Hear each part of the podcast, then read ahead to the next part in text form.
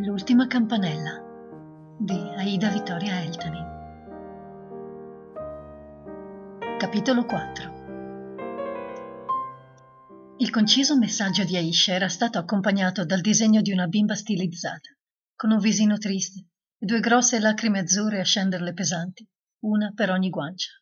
Il dolore, per fortuna o purtroppo, è una lingua universale. Eva non aveva perso tempo era corsa da lei nel suo primo giorno libero e l'aveva aspettata fuori dalla grande cancellata che circondava la sua scuola. Mentre attendeva il suono della campanella del luna, aveva provato ad immaginarsi eventuali scenari per prepararsi. Sapeva bene cosa poteva significare quell'incontro.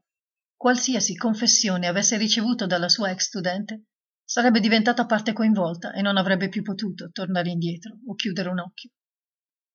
Già nel consegnarle la letterina L'Agnelli di Lettere le aveva espressamente consigliato di evitare rogne. Che son sempre rogne con loro. Non è neanche più una tua studente, non andarti a impelagare in chissà cosa, da retta a me.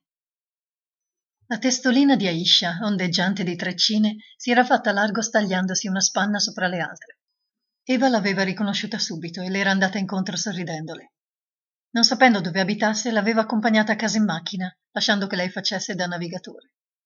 Ecco lì, gira a destra, profe, una volta arrivate nel parcheggio e spento il motore, Eva aveva avuto solo il tempo di notare l'intonaco che cadeva a brandelli dal muro del caseggiato e un paio di facce losche che era stata ben contenta di veder sparire su per le scale. Poi il suo sguardo si era rivolto ad Aisha. Dimmi tutto, quando vuoi. Ma Aisha sembrava sperare che la sua ex docente fosse telepatica. E così erano passati minuti interminabili di silenzio, intervallato solo da grandi sguardi pieni di angoscia un silenzio che Eva non aveva mai forzato facendo domande e che aveva in buona parte già decifrato. Era ancora fresco in lei il ricordo di quanto tempo le ci fosse voluto, da ventenne, per trovare la forza di raccontare a un'amica un trauma subito. Ricordava bene quel blocco nel petto, le parole che mille volte avrebbero voluto salire in superficie e invece restavano giù, a lanciare solo qualche raro SOS tra una frase e l'altra, quasi mai intercettato. Alla fine le parole di Aisha le erano uscite un conato alla volta. Mio papà vuole vuole riportarmi in Africa. Quest'estate, finita la scuola, vuole vuole farmi sposare con un suo amico perché non vado bene a scuola. Questo l'inizio della sua ben più lunga confessione. Quel cosiddetto amico, da poco ospite a casa loro, era pronto a pagare per quel cosiddetto matrimonio. Voleva però accertarsi che nel frattempo Aisha non gli rovinasse la reputazione e quindi pretendeva che subisse anche lei quella pratica che nel suo paese era ancora legale a quel tempo. Un amico di famiglia che a giudicare dallo sguardo pietrificato di Aisha era chiaro avesse già abusato di privilegi che ancora non gli spettavano e mai sarebbero dovuti spettargli. Tu dimmi in quale pagina del codice di comportamento per insegnanti ti insegnano cosa fare in questi casi? Eva aveva scritto sul cellulare ad Adam prima di fare retromarcia per tornare a casa. Guardando nello specchietto retrovisore, si era vista rincorrere con lo sguardo fino in fondo al vicolo da due occhi da cerbiatta. Una cerbiatta durante la stagione di caccia. Non è più una mia studente, dopo tutto. Forse ha ragione la mia collega Agnelli. Aveva poi continuato a scrivere ad Adam, ferma al primo semaforo rosso. Magari Aisha sta solo esagerando, o forse si è spiegata male visto il suo italiano, non lo possiamo escludere. Dice che sua mamma non ne sa nulla? Vale la pena che rischi di sfasciare una famiglia intera chiamando la polizia. Prima di uscire dal suo maggiolino, Aisha le aveva chiesto supplicante: Portami via con te, profe. Non mi puoi adottare tu? E poi l'aveva abbracciata di scatto come una bambina che si aggrappa al collo della madre per non essere trascinata via dalla corrente. Dopo aver proseguito da casa la sua consultazione con Adam e con la sua coscienza, Eva aveva infine deciso di crederle. Ogni insegnante in qualità di pubblico ufficiale aveva per legge l'obbligo di denunciare alle autorità la notizia di ogni reato procedibile d'ufficio di cui fosse venuta a conoscenza nell'esercizio del suo servizio. Molte docenti cercavano quindi di non venirne a conoscenza o di non credere a quello che veniva loro confessato. Prevenire era meglio che impelagarsi. Con il permesso di Aisha, aveva deciso di allertare la sua coordinatrice di classe. A sua volta, quella coordinatrice aveva allertato il dirigente scolastico, il dirigente il sindaco, il sindaco la polizia, e così via in una catena di scarica barile, barile nero che alla fine era stato trasferito in una comunità protetta. L'amico di famiglia, perlomeno, era stato arrestato. Aisha era al sicuro. La sua famiglia, come previsto, si era sfasciata e i brandelli si erano sparpagliati tra l'Europa e l'Africa.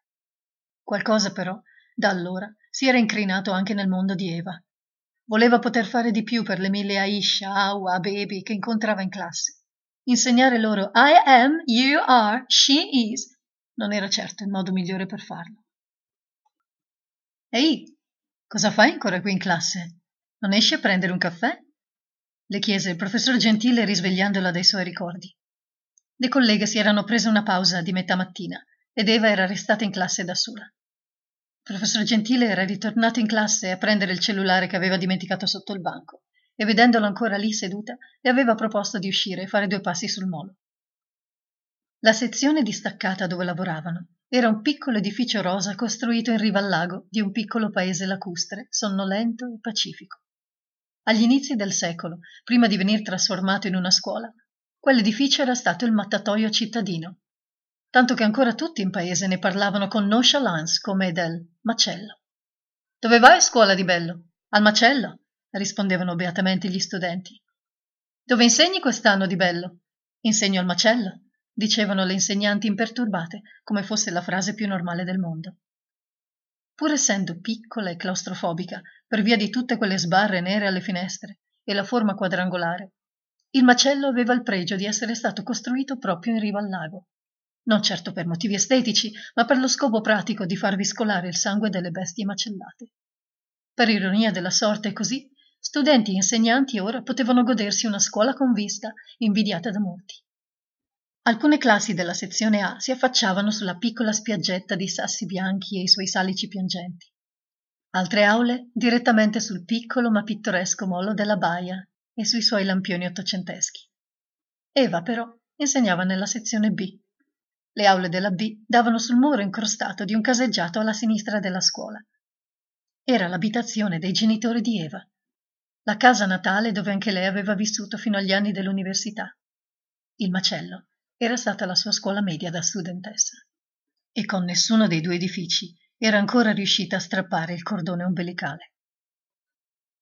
Sgattaiolando insieme fuori dalla porta finestra dell'aula insegnanti, che scendendo tre gradini dava direttamente sul molo, Eva e il professor Gentile si incamminarono su e giù per il porticciolo. Il collega le stava raccontando di come la coordinatrice gli avesse chiesto se, in qualità di docente di scienze, se la sentisse di dare qualche lezione di educazione all'affettività quell'anno nelle terze. E tu hai accettato? Ma neanche per idea. Tu mi ci vedi a parlare di metodi contraccettivi e malattie trasmesse sessualmente alle ragazzine di terza B che sono più sgamate di me? Le ho detto che onestamente non me la sento che la mia preparazione è più matematica che in biologia e che poi per questioni così delicate sarebbe meglio un esperto esterno. E insomma, che si faccia carico la famiglia almeno di queste cose, non si può delegare sempre tutto a noi docenti. Eva gli diede ragione. Gli studenti di terza avrebbero notato la sua timidezza e il suo disagio e l'avrebbero fatto a brandelli. Resta il fatto, però, gli disse, che senza un curriculum nazionale sull'educazione sessuale un terzo dei nostri adolescenti non sa ancora come prevenire una gravidanza. O lo sa, ma non usa protezioni e si affida al fidanzatino. E poi a scuola ci arrivano le assenze per appendiciti di urgenza. Ne sapeva qualcosa Eva, di statistiche sull'argomento e di appendiciti di urgenza. Si ricordava bene quando e perché aveva dovuto interessarsene. Un mattino di due anni prima, mentre beveva un caffè di terza categoria alla macchinetta nel corridoio, le si era avvicinata una dolce e paffuta studentessa della sezione A, a cui lei aveva fatto solo qualche supplenza, ma con cui si era creata un'intesa. Mentre la guardava avvicinarsi, con quel suo sorriso alla Monna Lisa stampato sul volto sereno, Eva non aveva la più pallida idea della bomba che le stesse per esplodere nelle orecchie. Nell'appoggiarsi con le spalle alla macchinetta del caffè, ancora sorridendo giuliva, Sofia aveva aperto lo sportello del cuore e aveva sganciato Little Boy. All'insaputa di Eva, nel giro di cinque secondi, sarebbe avvenuto l'impatto. Meno 5. Salve, profe. Si ricorda che le avevo detto che ho un ragazzo? Meno 4. Sì, certo che mi ricordo. Meno 3. E che lei mi aveva sconsigliato di uscirci perché sono troppo giovane? Meno 2. Eh sì, e l'hai lasciato alla fine? Dai, dammi una bella notizia. Meno 1. No, profe, sorriso angelico. Sono incinta. Fine del quarto capitolo. L'ultima campanella di Aida Vittoria Eltani.